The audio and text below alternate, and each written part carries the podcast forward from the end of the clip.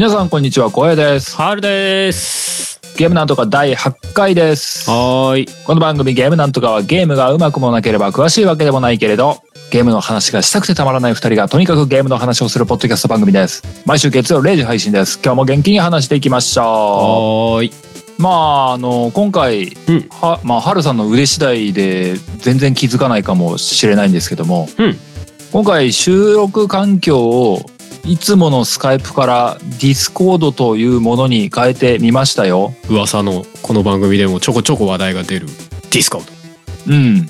どう変わってるかは、撮ってる今時点ではよくわからないんですけど。まあでもちょっと相手の声の聞こえ方も違う感じしますか？うん。うん気持ち高い。あ、気そう、ね。持ち声が高い。そうね。やっぱスカイプの方ではちょっとこもった感じになったけど、そこの辺がもうちょいクリアな感じにかなという音質的には。うん。なんか若返った気がする。若返った。そうね。こっ少ち側から聞こえる。そう、こっち側から聞こえる小平さんの声はちょっと若返ったかもしれない。20代に戻ったような気持ちになっている。まあでもあれですね音質がいいのはでもちょっとスカイプよりラグが多少多いような気もせんでもないですけどねすごいな。よくわかんな。気分的に、もう何も違和感抱いてないよ、私は。まあ、その辺はあれです多分編集しちゃうんで分かんないと思いますけど まあまあ、そんなわけでね。まあ、どうなんだろう。実際、多分今回初めてディスコードで撮ってみてなので、うんな何らかの不都合があったらスカイプに戻るかもしれないし、あそうですね。うんうん。これでいいんじゃね？ってなったら、このままディスコード継続かもしれないしで。そうですね。まあでも俺らもねこう誘われてディスコードとりあえず使ってみてはいるけど全然こう機能がいろいろあるんで全然こうなんかまだ追えてない感じありますよね。何ができるの？ディスコード感。まあまあね、あの、あれなんだろうけどね、実際その、スカイプとち違って、ここがこうで、ああで、バー、わーで、うわー、すごいですねっていうのは、まあ多分ソフトの性質的にそんなにないんだと思うんだけどね。まあね。まあでもだ、だと思うんだけど、うん。ゲーム使っゲーム遊んでる人か、うん。遊んでる人がボイチャ用品としてよく使ってるらしいじゃない、そうっすね。っていうかもうハナからそっちで使うのを想定して作られてるまあそういうツールっぽいですからね、うん。そもそもだってディスコードのアイコンがもうゲームのコントローラーですからね。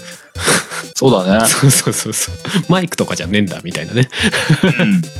そうそうそう。まあなんかあれですよね。普通にスカイプみたいにこう登録した人同士で1対1であの通話することもできるしそれ以外にこうまあグループというか部屋を作ってその中に入っていくみたいなスタイルでうんこう通話もできるっていう形みたいですね。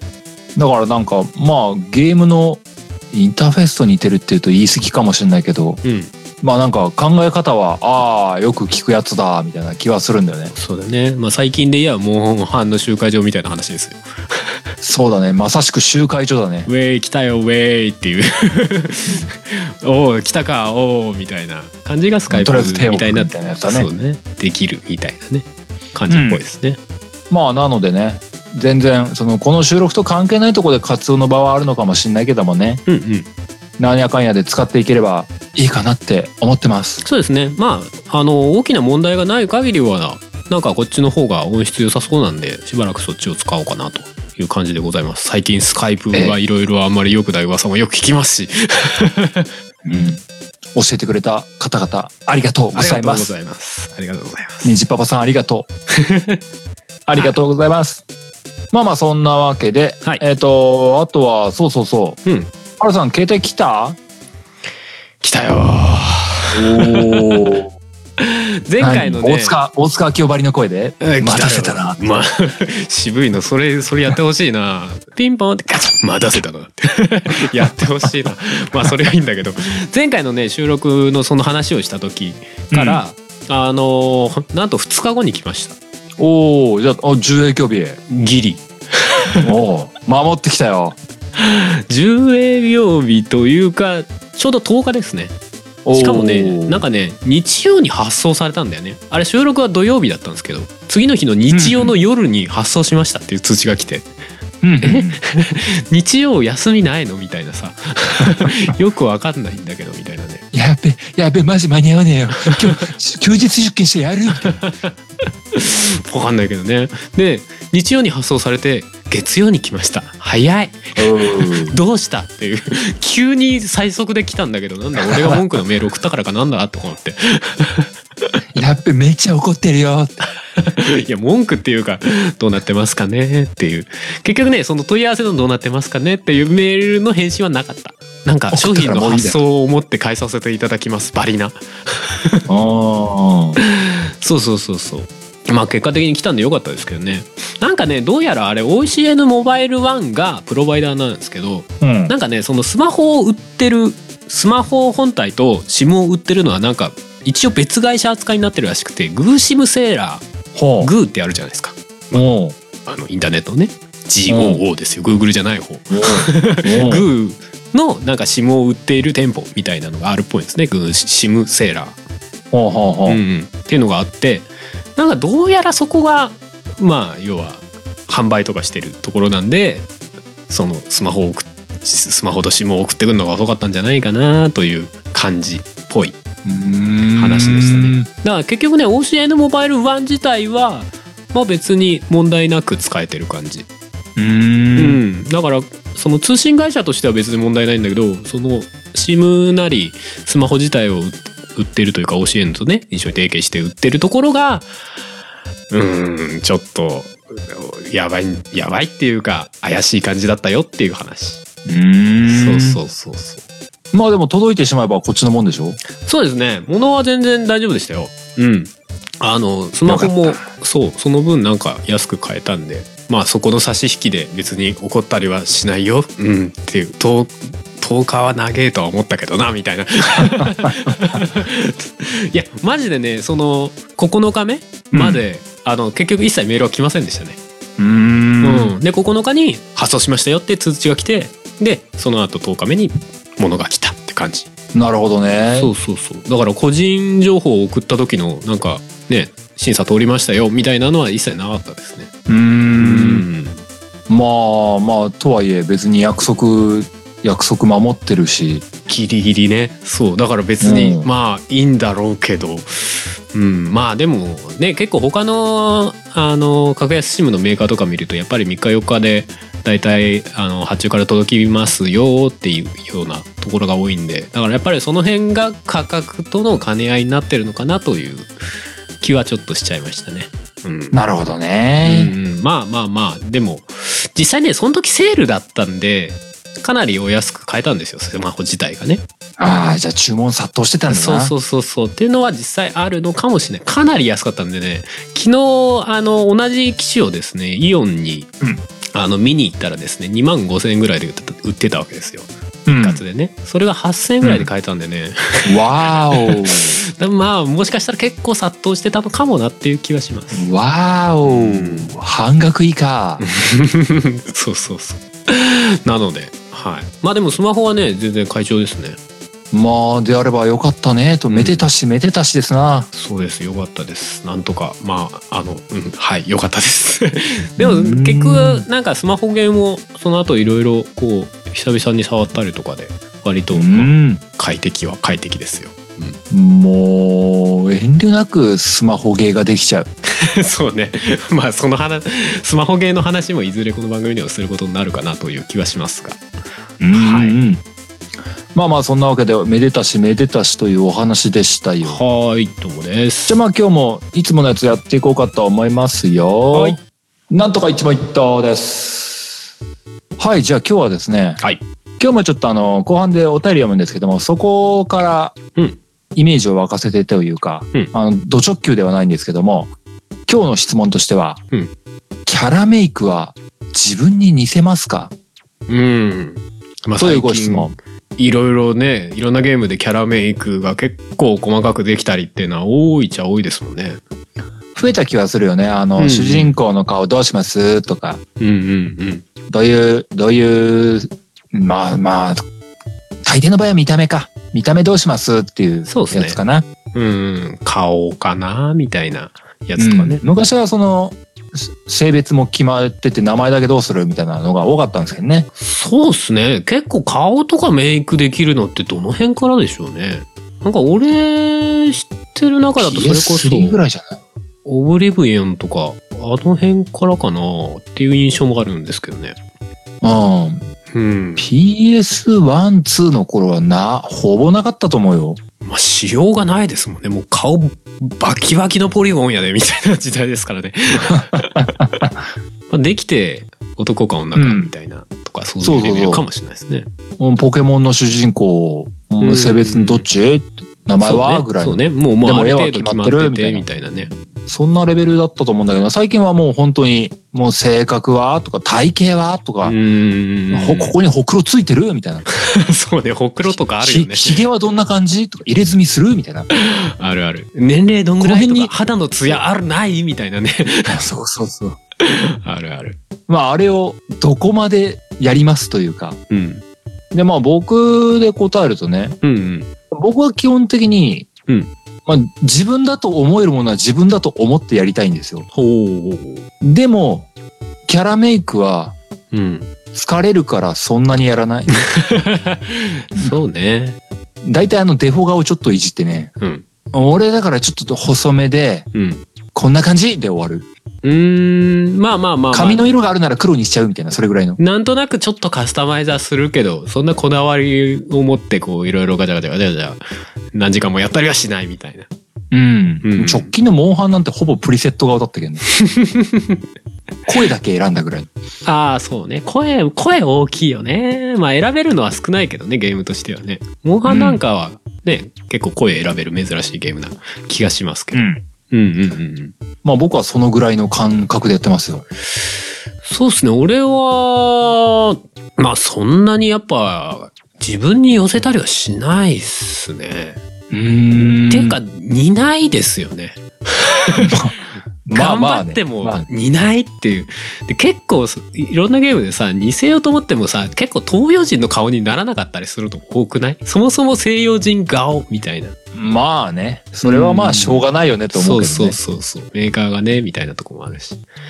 そうそう。まああの嫌いな顔じゃない顔に少なくともするかな。プレイ、プレイしてるっていうか、なんかどっかで時々見えて、うわこの顔やだわってならないぐらいの顔に一応仕立ててから、スタートするか、もう、もう全然違う顔にしちゃう。もうなんうんか、顔面白くできたらもう白くしちゃうとかさ。あそこまで行く。そうそうそう。それこあそ、オブリビオンだっけな、なんかアルゴニアンとかさ、トカゲ人間みたいなそういうやつにしたりとか気まぐれでする時ある。えーうん。そうそうもうもう一層、一層かけ離れた顔にしちゃえみたいな。ありますね。あああ、うん逆に僕それ基本無理なんだよね。あー、そうなんだ。一応人間で、みたいな。アルゴニアンとか、あの、うんアルゴニアンってあのトカゲみたいな顔のやつだったっけ？そうそうそうそうそう。あとなんか猫みたいなのあったじゃん。猫っていうかヒョウっていうか。ねうん。まあ別に選んで慣れちゃえば何も思わなくなるんだけど、あのキャラメイク画面中でうん。選びたいとは思わないんだよね。ああ、まあちょっと抵抗はやっぱあるよね。うん。俺じゃないよ。なんかね、俺じゃないなら俺じゃないなりに、もうこういう、なんだろう、ロールプレイじゃないけどさ、こういうキャラクターがいたとして、それを、なんか、すそのストーリーを自分の中でこう、ちょっと作ってみるみたいな感じで、こう、プレイすることはあるかな。ううんん。多分そうなんだろうな、そうなんだろうなと思いながら僕あんまりそこまでいけないんだよね。うん。どうせならこう似てなくても感情移入しやすい方がいいって。まあね。お俺トカゲ人間の気持ちになったことまだないんだなみたいな。まあまあまあまあ、わかるわかる。わかる、わかる、わかる一方で、でもあえてゲームだからなんかそういう、なんかふざけたことしてもいいのかなって思ったりすするときは、やっぱりね、そういうの選んじゃう時がある。うん。うんまあまあそうなんだと思うんだけどね。そうそう。あと、モンハンは、僕の好みでっていうだけで。うん。あと、モンハンは俺は女キャラを選ぶ。あれ？その話はこの番組でしたんだっけか？俺はね、女キャラにするんですよ。やっぱりまあまああさっきの見た目問題とかもあるんですけど、あんまり。モンハンはっていうもう限定があるんだ。割とそうかもしれないですね。まあ、あの、うんモンハンの女のキャラの出来がいいっていうのはあるのかもしれない。うんまあまあ、装備とかもろもろ含めね。結構、ほら、うん海外で作られたゲームとかだと、女のキャラにしてもなんかごつくね、この女みたいな。だったら男でいいわ、みたいになるんだけど。あ あ、なるほどね。まあまあいいいい塩梅とかそれこそ日本人が作ってるというかね日本で作られたゲームだからなんかその日本人として馴染みやすい女性キャラクターみたいな感じがあるんで、ううんんうんうん割とそうかもしれない。うんなるほどね。うん、そうか。そんなまあね、逆に僕はこう、選択肢を狭めてる感も確かにあるからね。そうなの？うん、まあ、女キャラってほぼ選択肢にならないからね、僕は。うんうんうんうん。さっきのその獣人系もまあ選択肢にならないからね。まあやっぱりじゃあ一応性別とかそういうまあ細かい容姿は別にしろその辺はやっぱりキャラクターとして感情移入しやすい方に持っていくってことなんですね。うん多分歴代でかつてや、そういうのに寄せたことがあるのはね、多分ね、スカイリムぐらいだと思うんだよな。うんうん。スカイリムはね、何回もやったから、そういうパターンもやったっていうだけなんだけどね。ああそれこそオークとかやったわけ。なかったっけ？オークとかって。多くって、あったっけ？オークはないか。でも、あの、ひ氷人間はやったよ。猫というか。そうそうそう。はいはい。それぐらいだね。かなり、かなり長い時間をやったとか、何週目とかやったっていう時にしか発動しない選択肢なんだよ。俺そういえばスカイリムはあれかもしれない。すっごい血色の悪い人だったかもしれない。なんかネクロマンサーですかみたいなパッと見がね。肌の色。あ青白いみたいな。目がちょっとやばいみたいな。なんかそういうキャラのやあつでも正直スカイリムとかってもうこある程度過ぎちゃう。もうほとんど顔見えないじゃないですか頭なんかしら装備してたりとかで、まあ大体後ろ姿しか見えねえしーというか、大抵のゲームはあの、ムービーシーンでもない限り見ないんだよね。そうそうそうそう顔なんて。なんでまあ結果何でもいいかなってなるんですよね みたいなところはあそういや時々顔見えた時にあそういや俺こんな顔してたわみたいなうん。まあまあそうだよね。そんなもんかなとは思いますけどね。うんうんまあまあそんなわけで、なんとか一問一答でした。じゃあ今日は本題についてですけども、うん今日はね、おまあこれもハルさん持ち寄りのネタなんですけども、イエスイエスボリューム主義について。ボリューム主義とは何ぞやってなるんでしょうけどまあまあその辺もね、まあ、言葉として正しいのかちょっとわかんないですけどもまあボリュームあるゲーム多いよねっていう話をします まあまあ、早速本編に行きましょう。はい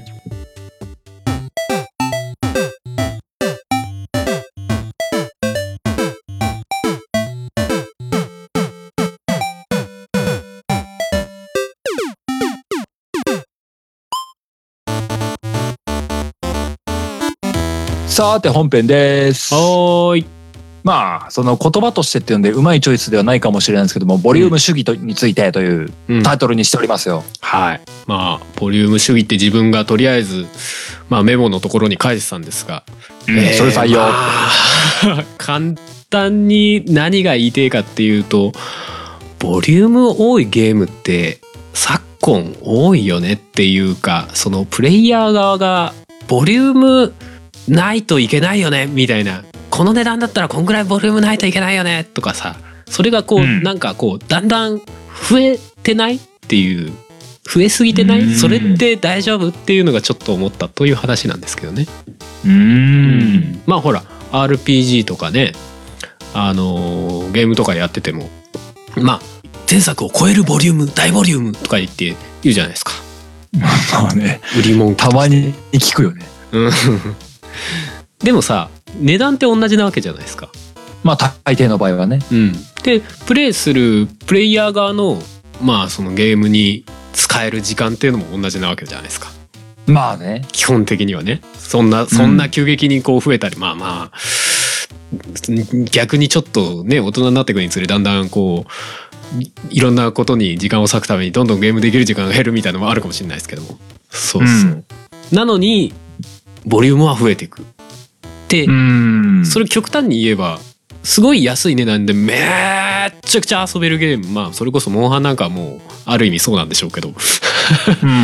8,000円で1,000時間とか遊ぶみたいな話になるわけじゃないですか。まあね。それってなんかゲームとして大丈夫なのかねってちょっとざわっとすることはあるなと思って。うーん。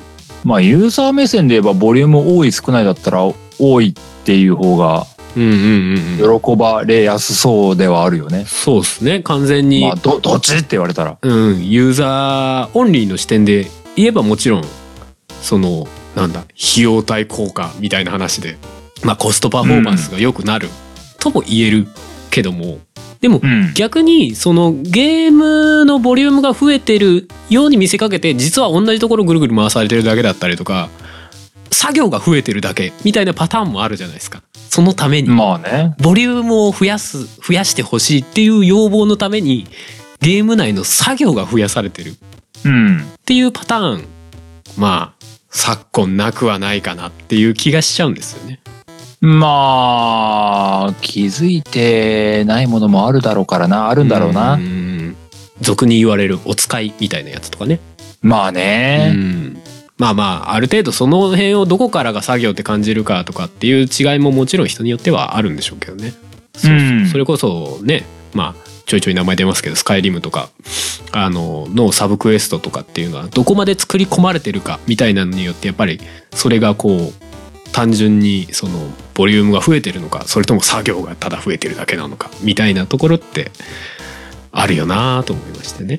まあ、そうだよねう。んまあ、過剰にボリュームを増やさなくてもいいんじゃないのっていうのがまあ趣旨なんだと思うんだけども。うんうんなんだろうかな。ボリューム、逆にこう、ボリューム増やさなくていいから、うん突き詰めて面白いものにしてよってなると、うん結構そぎ落とされる気もするんだよな。そうね。なんか、すごくスリム。もうスカイリブメインクエスト1本です。短くね？みたいなのそうはあると思う。なんだよね。そうなんだよね。薄くね？っていうのは。そうなんだよ。だから極端な話、だ8000円出して5時間しか遊べませんって言われたら、おー、それはどうなんだみたいなところ思っちゃうところはあるんだよね、実際ね。っていうかまあもちろん期待との差みたいなところもあるのかもしれないけど。まあうね、ん。まあもちろんね、まあジャンルとかにもよるんでしょうけども。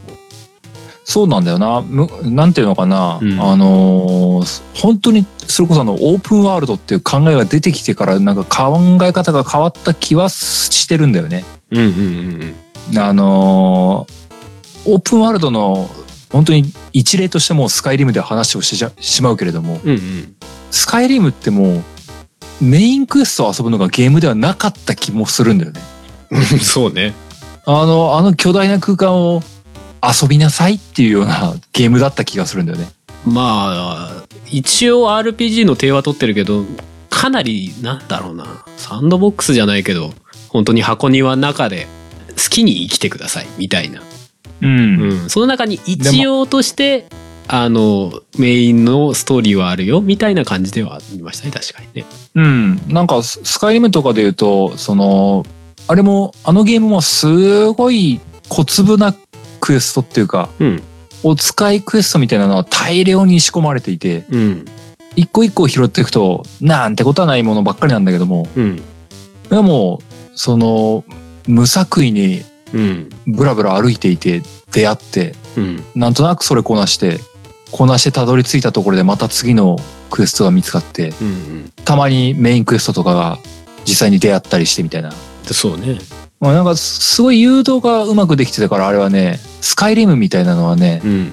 ボリュームあったけどね、うまくあれは機能してるなって思うんだよね。ちゃんとっていうのもおかしいかもしれないけど。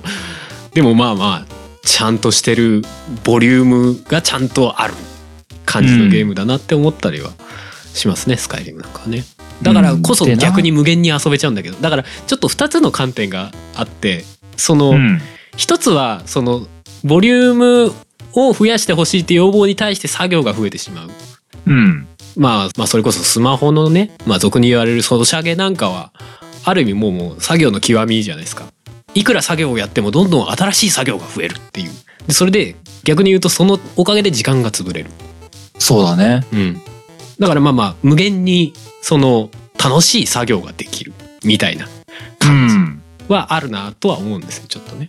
うん。まあまあそれが楽しいかどうかは別としてそういうゲームあるよねっていう話とあとは費用対効果が高すぎちゃってまあその時間的なところでねだから、うんまあ1万円以下のゲームなんか買ってプレイしたらもうそれこそ500時間1000時間とかそれこそスカイリムみたいなね無限に遊べちゃうゲームがあると嬉しい反面、他のゲーム売れないっていうゲーム業界というかゲーム全体の話になるとそれはそれでやべえんじゃねえかって若干思うんですよね。まあそれこそスカイリムだとかあとグランセフトオートとかさああいうのもそうですけど。うんそうだね。うん。それはね若干思ったりするんだよね。特にコンシューマーはその方向で大丈夫なのかってちょっと思う。まあね、うんでも何のかんの言ってゲームの遊べるなんだろうか僕普通に自分がやりたいなっていうゲームを遊んでてうん。大体ああ終わったって感じるところで、う大体似通った時間帯になってくる気はしてるんだよね。お結構どんぐらいなんですかね。短いのは30うんうん長いのは560みたいな。うんモンハンだけ2300みたいな。モンハンおかしいだろって話ない いやそういう意味ではモンハンはある種き極めてますよね。そっちの方向でね。まあある意味、まあね。あのゲームはちょっと作業的な感じあるけどさちゃんと作業が楽しいゲームというかちゃんとデザインされた作業をやらされるというかね。感じはあるけど。でもなんだろうかな。うん。あんまりそのまあドラクエかな？最近やった中ではドラクエ11かな？これはお使いだわっていうのをやってたのは。あそう。うんまあ僕はあの小さなメダル集めるの苦行でしかなかったんで。あでも小さなメダルってやり込み要素ではない。まあそこどう捉えるかだね。結構こうまあ普通にストーリーの一環として集めるよね的な感じなのか。昔なんかね結構それを集める。ああまあそうか。必須ではないか。必須ではないね。なくてもなんとでもなったねでもまあまあ集めるのがあった。うん。うん。ああいううんなんていうのかな。うん。やらなくてもうん。いいじゃんって思っちゃったらそのそのお使いはもうおしまいだよね。そうね。だからどうなんだろうね。そういうのまで含めてゲームボリュームとして考えちゃっていいのかなってちょっと思ったりするんだよなそれこそまたスカイリムの話になっちゃうけどさメインシナリオだけクリアするのがそのゲームの普通のボリュームなのか。それともサブシナリオなまで全部食べ尽くすことがボリュームなのかとかさ、ううんん、というかまあそうだね。サブシナリオまでがゲームにもう入ってるわけじゃない？うん。だけどあなたの遊び方でサブシナリオは全部無視してもゲームを遊んだことになりますって言われるとうん。えサブシナリオの存在そんな気迫でちょっとなんか制作してる側としては大丈夫なのみたいなさ。そこにももうだって半分っていうレベルじゃないほどのサブシナリオがあるわけじゃない。ゲームボリュームとしては。もうなんなら78割ぐらいサブストーリーなわけじゃないですか。極端に言えば。うん。なんかそこにまでお金かかってるわけでしょみたいな。とかちょっといろいろ考えちゃうんだよね。うーんまあちょっと視点が変わっちゃうけどなうん。ゲームでも最近のゲームってやっぱり1年以上かけて作ってうん。まあ最近にも限んなくなったのかなでも何年もかけて作ってうん。発売してうん。まあ DLC があればだけどもなければそれで売り切りになるわけでしょ？うん。うん。そもそも儲かってんのかねっての ちょっと謎なんだけど思う。思う。思う。これ何万本売れたら得なのみたいなで、なおかつさ、そのボリュームが増えてることによってさ、一本あたりのプレイ時間が増えるでしょ、ってことは他のソフトに回す時間が減るわけじゃない。そうすると全体の売り上げる本数ってどうしても減るわけじゃない。うんでもゲームメーカーからしたらさうん。一つのメーカーが1年間に何本出せんのって言うとそんな出せないと思うんだよね。あ、じゃあ本数が減ってボリュームが増えてるってこと？いやあまあファミコンとかの時代と比べたら本数は確実に減ってると思うんだよね。うんうんまあ、それこそあの DS の頃ってソフト本数めちゃめちゃ多かったん。うんうんうん。あのボリューム的にはそんなにないやつがうんうん。すごいやったと思うのよ。うんうんうん。そうね。の脳トレ系とかチーズ系とかで めちゃくちゃ細かいのいっぱいでしたよね。うんすっごいいっぱいやったと思うんだけども、うんうんうんあの何？多分きっと制作期間短めで数バンバン出せるっていうその時代もあったと思うんだけども、それなりの制作期間を持ってな年に何本も出せるっていうもんじゃないっていうのはもうもうこれでもかっていうぐらいボリューム積むのは別に作り側としては別にいいんじゃないかなとは思っちゃうかな。うんうんうん。うん、なんかメタルギア、もうもう次ないかもしれないけど、次出るってなった時何年後よって話だとは思うんだよ。ねいやでも正直さ今いやどうなんだろうな今ねそんだけ時間をさ、まあ、メタルギアとかもそうだけどめちゃくちゃ時間をかけてさめちゃくちゃ人手もかけてさ、利益出てんのかな単純に って思うことが多いかもしれない。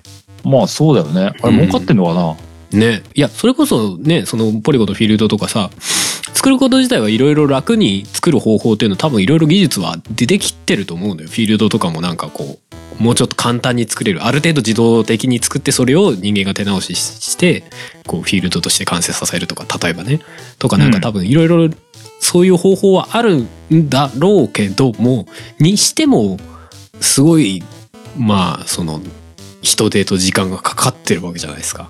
うん。それほど本数売れてんのかなっていうのはすげえ心配になるんですよね。でそれって結局ボリュームにも関わってくるじゃない？みたいな とこは思っちゃうんですよね。うーん、そうだな。でもまあ、なんだろう、前向きに捉えれば、うん前向きに捉えれば、実際制作の上で、それこそ何？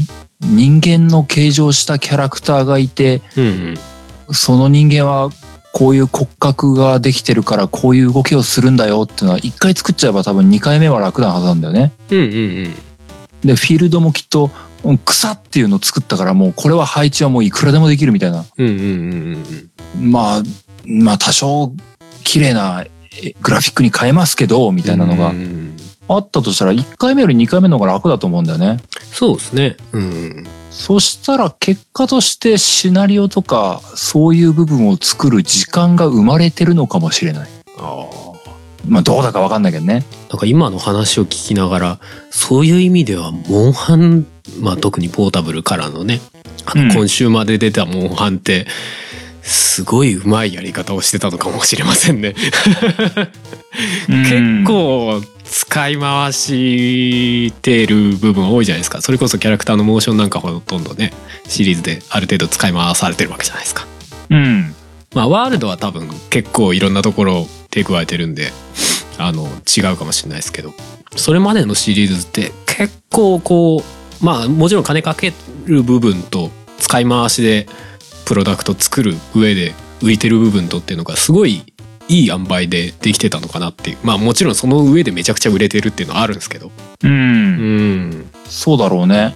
まあただ一本あたりすごいまあひとひプレイヤー一人当たりのプレイする時間が長めなゲームなわけじゃないですか、うん。そうなるとじゃあ他のゲームがね売れなくなるっていうのは果たしてゲーム業界というか全体としてはいいのだろうか若干いいのだろうかとかちょっと思っちゃうっていう話、うん。どうだろうな。すげえゲーム時間短くなったら次のバンバン買うかっていうとそうでもねえ気もするんだよな。まあねそのバランスっていうのはすげえ難しいんだろうなとは思うんですけどうん。まあなんかね遊びきれないゲームが増えてきたなというのはまあそれは遊び手としてすごく感じてるんだけどね。そうねまあ自分の環境によってその遊べる度合いというかそのやり込み具合が変わるまたはその作り手側としては変えられるように作ってるっていう捉え方もできるんでしょうけどね。そのサブクエストがいっぱいある件とか、要は時間がない人はメインだけやってねみたいな、時間がある人はサブクエストもいっぱいたくさんたくさん楽しめますよみたいな。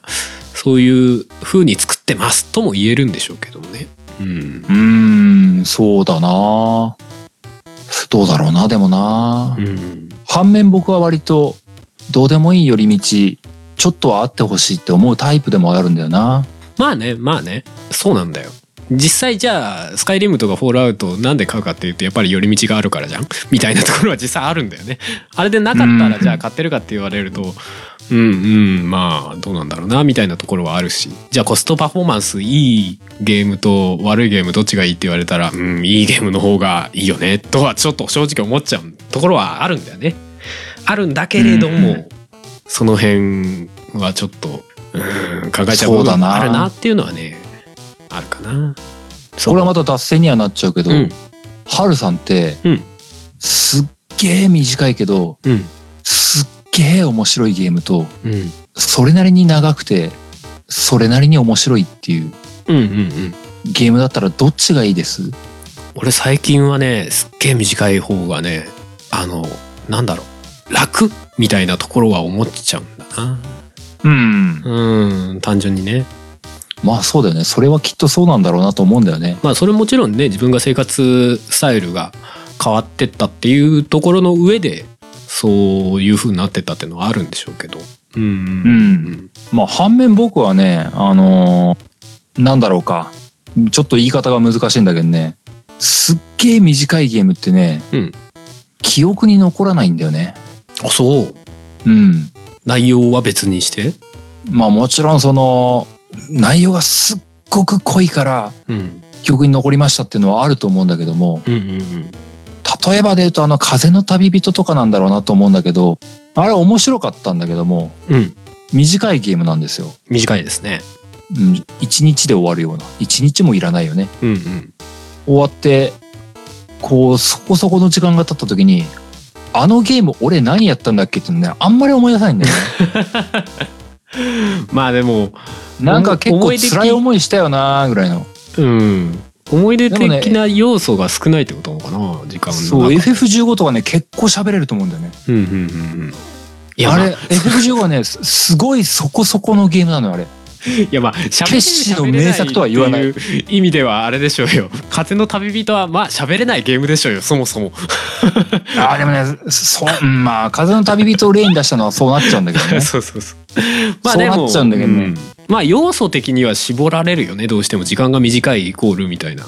うん。なんかねなんでだろうなって思う時にねうんうん。僕ね短いゲームだとね感情移入が追いつかないんだよね多分。ああはあはあはあまだ記憶としてこうまだ入り込んでいく下準備が僕の中でできてないですっていう時にゲームが終わっちゃったみたいな。うーんまあでもやっぱあれなんだな小平さん的にはやっぱりそこをまあもちろん小平さんというかそのゲームやってるねいろんな人 RPG とかそういうところではやっぱりその感情移入させていくっていうのがやっぱ時間の長さと結構親密になってるのかな。うんそれはあると思う。あの僕はあると思っている。うんうんある程度この間ここまでやったよね。次これやるんだったよね。っていうそこの長時間かけてやっていく中での記憶のつなぎ止めというかうんうんうんうん。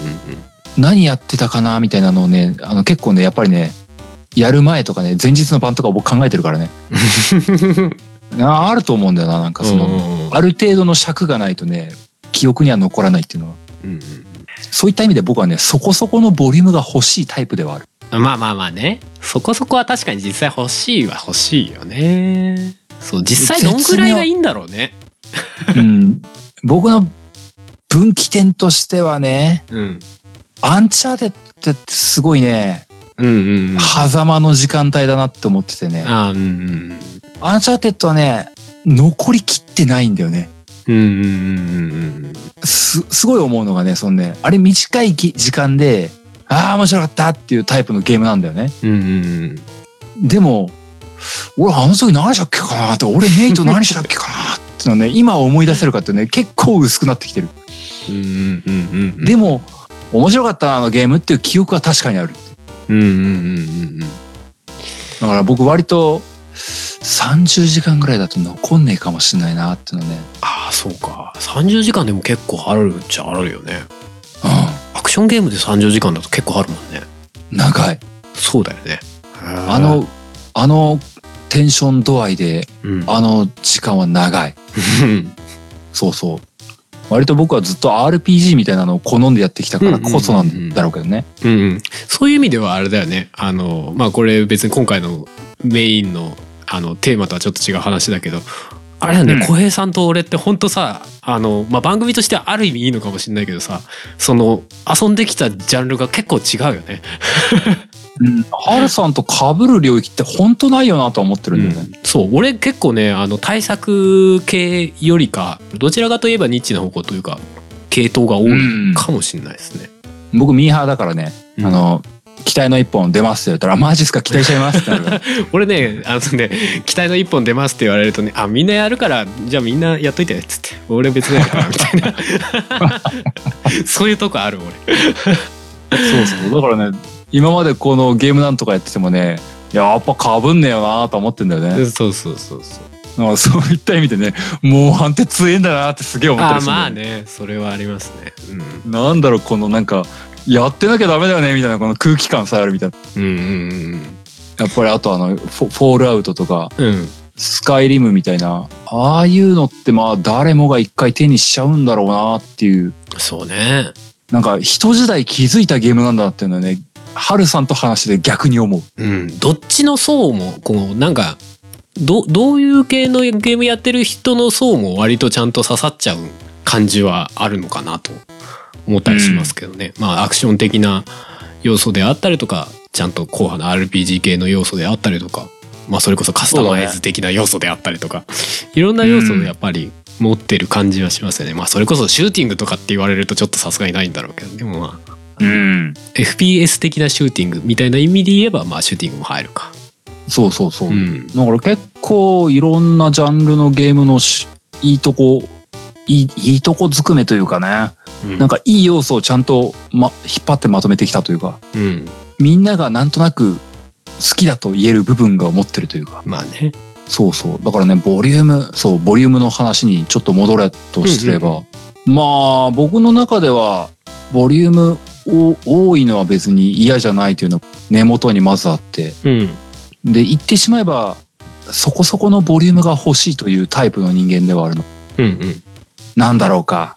確かにね、そんな僕でさえも遊びきれなくなってきたなとは思ってはいるので、うん。そうね。それこそ前小平さんが言ってたけどいろんなゲーム遊びたいわーみたいなこと言ってたじゃないですか。うん。その気持ちと実際ゲームを遊び尽くそうと思ったらもうどう考えても時間が足りないみたいなまあそれは昔からそうだっちゃそうだったのかもしれないけどでもなんかあまりにも足りなさすぎる、一つのゲームのボリュームが大きすぎるでなんかもうちょっと手に負えないみたいな感じってちょっとあるなと思って。ね まあね、正直なんかもうちょっとなんだろうな。全体的にさこう濃縮しようぜみたいな気分にはなるんだよね。ちょっとね。もうちょっと全全体的にまあまあどんぐらいかわかんないけどなんか1割とか2割ぐらいさ全体的にちょっとボリュームさギュッギュッてしようぜみたいな。気分には、まあね、自分個人的にはちょっとなってるっていうのはあるかな。なんだろうかな。短くても面白いゲームってやっぱりあるじゃないですか。短くてもあねいい体験したわとかあお金分ちゃんとこうなんかいいもの感じられたわみたいなゲームってあるじゃないですか。なんかそういうゲームがもっと増えればいいなみたいなのはねちょっと思ったりはするんですよね。まあそれが何かっていうのはやっぱりむ難しいところなんでしょうけど。まあね、なんだろうかね。確かに今、この PS3、4ぐらいの時代からは、うん。そのオープンワールドっていうのが結構幅を利かせるようになってきたから、うん。多分なおのことボリューム多くなってる傾向はあると思うんだよね。うんうんうん。まあそうね。まあ実際そのね、なんだろう、ゲームの中の世界がさ、リアルになったからこそ移動がこう簡略化されずに結構きっちりそのフィールド上を歩かないといけないとかね。うんまあそれいい反面なんだけど、まあもちろんね、その時間がかかるっていうのは当然出てきちゃうわけで。だからそういう部う分も、ん。そのゲームのプレイ時間が長くなるみたいなところにまあ一役買ってるところはあるんでしょうけど。うんうんうん。そうなんだよな。実際、こうやってうだうだ言うけれども、どういうゲームが出たらいいんだろうかっていうのが見えてはいないんだよな。そうなんですよね。まあもちろんいろんなゲームが出てほしいみたいなところはあるんですけど。まあね。なんだろうかな。僕はや、やっぱり僕は RPG 病なんだろうな。うん秒うん、まあ、それこそあのパズルとかはあんまり得意じゃないですっていうふうに言ったけども、まあそれこそレースゲームとかもまあやらないしね。うんそういった意味でこう、その日だけバッてやって、ああ楽しかったっていうのは、うん。僕の中であんまり遊びたいゲームとして上がってこないんだよああな。まあそうかもしれないですね。うん。マリオパーティーとかダメなんだよな、俺。うん。そもそも一人でやるゲームじゃねえしな。マリオパーティーとかな。まあでも。メイドインマリオとかねなかなかできないんだよね。ああそれもパーティーゲーやな。なんだろうなほらインディーズの作品とかさ。うん。あー最近ねゲームでもインディーズ作品とかそれこそなんだろうなリンボーとかさ。ああそうだね。ああいうのって結構短いじゃないですか内容としては。そうだね。うんうん。あああいう作品はどうなんですか？うーんまあでもそういう意味ではそうだな。あの手のリンボーとか、うん。あの手のゲームのやつはあ面白そうやってみたいな。うん。今やってるこれ終わったらっていう確かに2番手になってるケースは多いと思うなあー2番手のまま次へ行くってこと？あやべまた出ちゃった次のそっちやるわって。なるほどね。リンボーいつかやりたいないつかいつか遊びたいなみたいな。いやまあそういうゲームはいっぱいあるけどね。うんだから確かにその他のゲームのボリュームが多いから、うん。そういう本当は拾いたいゲームに手が及んでないっていうのは確かにある。うん。ってことかもしれないですね。今の話をそうするとね。もしかしたらその対策の RPG がもうちょいあの時間がこうキュッとなってればもしかしたらリンボーを間に遊ぶ時間があったかもしれないみたいなね。そうだね。でもそういうなんかこうちょっと塵も積もればみたいなところはあるのかなってちょっと思ったりはするんですよね。そうだな。すまんな、うん。リンボー ずっと遊びたいとは思ってたんだよ。うんうん、いやだからなんかね結果的にはほらなんだろうなボリュームが多少少ないからといってまあダメって思うのはやめにしようぜってちょっと思う最近は。いやそのそもそもゲームのプレイ時間が短くなってなんだろうゲーム全体がそもそもつまんなくなってんだったらあれだけどその分濃縮されたんだったらむしろ良かったって思えるんだったらそのゲームプレイ時間が必ずしも重要じゃないんじゃないかなっては思うんですよね。うん。だから短くていいゲーム。短くていい体験ができるゲームっていうのは増えたらいいなという話うなんですけど、ん。うんうん。まあそういう意味ではまあこれ収録前にちょっと小平さんが言ってましたけど「ノーマンズスカイ」とかやばいよねっていう話をちょっとしてましたけどね。あのあれの終わりどこってどこなんですか？あ あのあのゲームはそういう意味だとボリュームを限界突破してるからもうもはやあのなんだろうね。なんか違う何かだよね。どちらかっていうとマインクラフトとかみたいに無限に遊べる系のゲームだよねとはちょっと思いますよね。まあねそうなんだろうね。まあノーズマンズスカイ。終わりはあなたが決めなさいみたいな。そうですね。まさに宇宙みたいな 規模のゲームですかね。まああの簡単に言うとあのい一稽古ぐらいある星を自由にあのうろうろしてねっていうゲームですよね。で星のサイズがあの割とガチで広い。一個一個の星がガチで広いっていうすごいよね。一周星が一周回るのに何時間ってかかる？星が一一稽古ぐらいあるっていう。あれは割と不思議な感じですね。うん。うん。本当すごいと思 まあ俺一時期やってましたけど最近あんまりやってないですけどね。まあそういうゲームもあるんで、まあでもあれに関してはじゃあどこまでやらなきゃいけないっていう縛りがあるわけでもないからまたちょっと違う、逆に言うともう10時間遊んでああ楽しいんだって思えばそれでいい。それでちゃんと楽しんだって言えるゲームなのかな？っても思うんですよね。うまあね。うんうん、まあどこまでをこうなんだろうな。楽しかったって感じられるか。どの時間まででか楽しかったって感じられるかっていうのは人それぞれだとは思うんですけど。まあね。うん。ほまあ他のゲームも詰まるとこそうなんだと思うんだけどね。うんうんうんもう使いであろうクエストとかもんもうまあなんかそれも含めてゲームの一部だろうって捉える人もいるだろうしうん。それはあくまでお使いじゃないかって捉える人もいるだろうしっていう。うんうんうんうん。まあそこは本当人次第なんだろうと思うけどね。そうですね。うん。メーカーの人も大変ですね。大変だと思いますよ正直。実際ちにすりゃいいの？用語としてねボリュームっていうさもっとボリュームまあ要はもっと長い時間縛ってほしいある意味ねこのゲームで私を縛ってほしいっていう欲があるのもすげえわかるっちゃわかるんだ。ずっと終わんないゲームっていうのはある意味理想っちゃ理想だからね。面白いゲームが無限に遊べたらそりゃいいよねっていうのもわかるんだけどうん。その辺はやっぱりゲーム作ってる側も難しいだろうなとは思いますよ。特に対策はね。そこが求められがちなので。そうだうね、ん。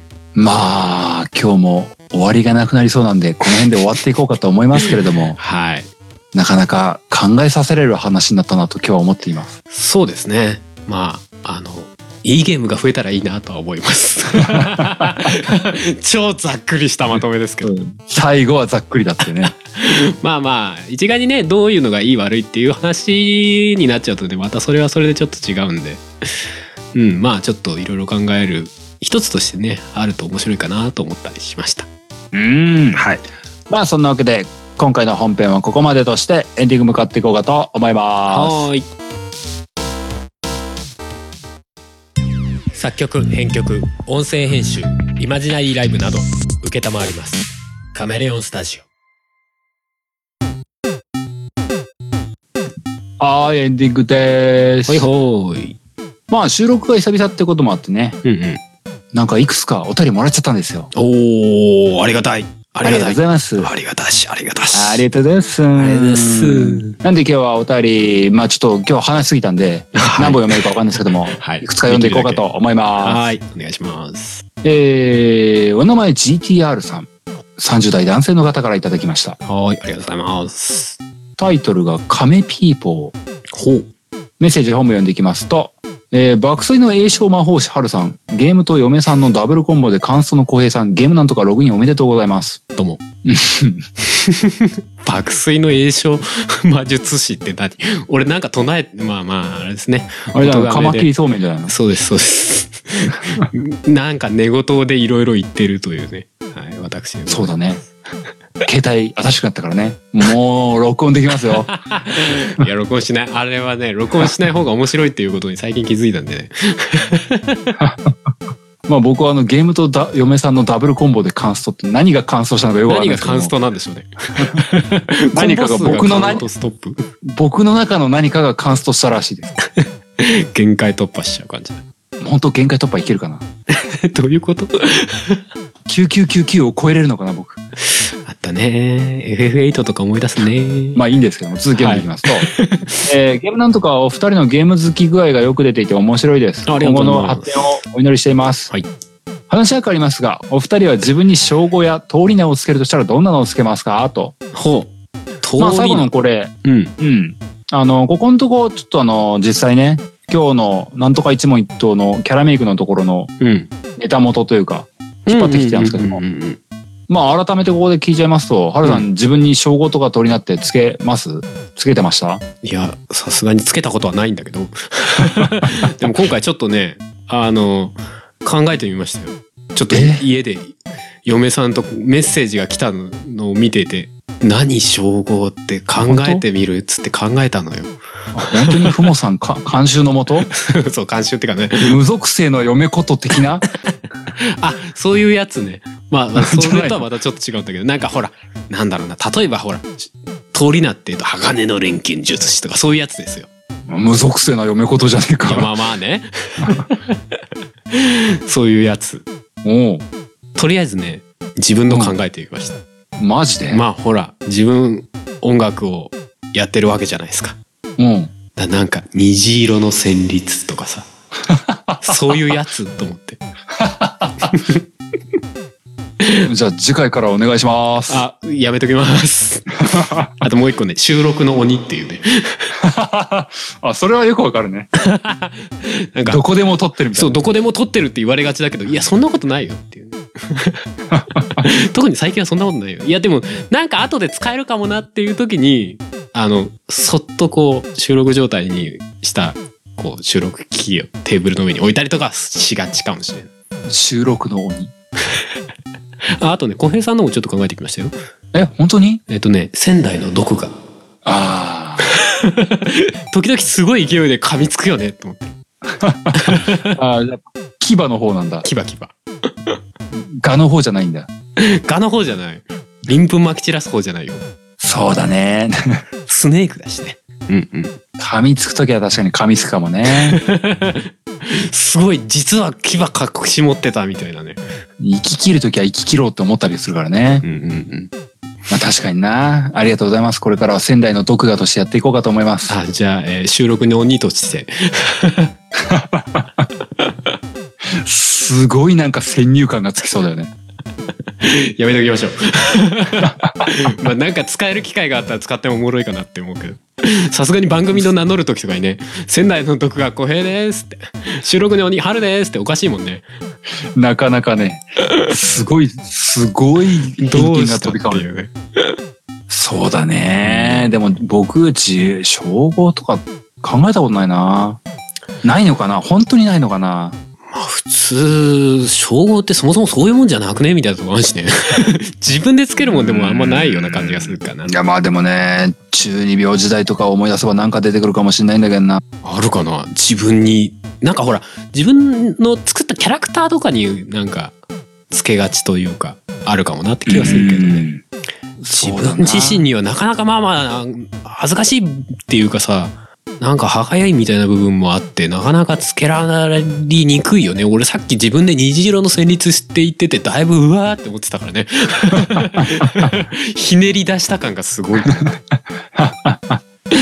ね称号ってほらなんかやっぱりその人をまあ表す上でこうちょっと大きく見せるみたいなとこあるじゃないですか。まあ、ほ、本来だと他人がつけるもんだもんね。そうそうそうそう。だからなんかね自分でつけるのまあ通り名結構もそうだな。そうそうそうそ自分でつけるもんじゃないんだな。う。かもしれないですね。逆につけてほしいですねこれね。そうだな。人に呼ばれてそうなんだな。とそういった意味では仙台の毒画はすごく正しい。っていうことですね。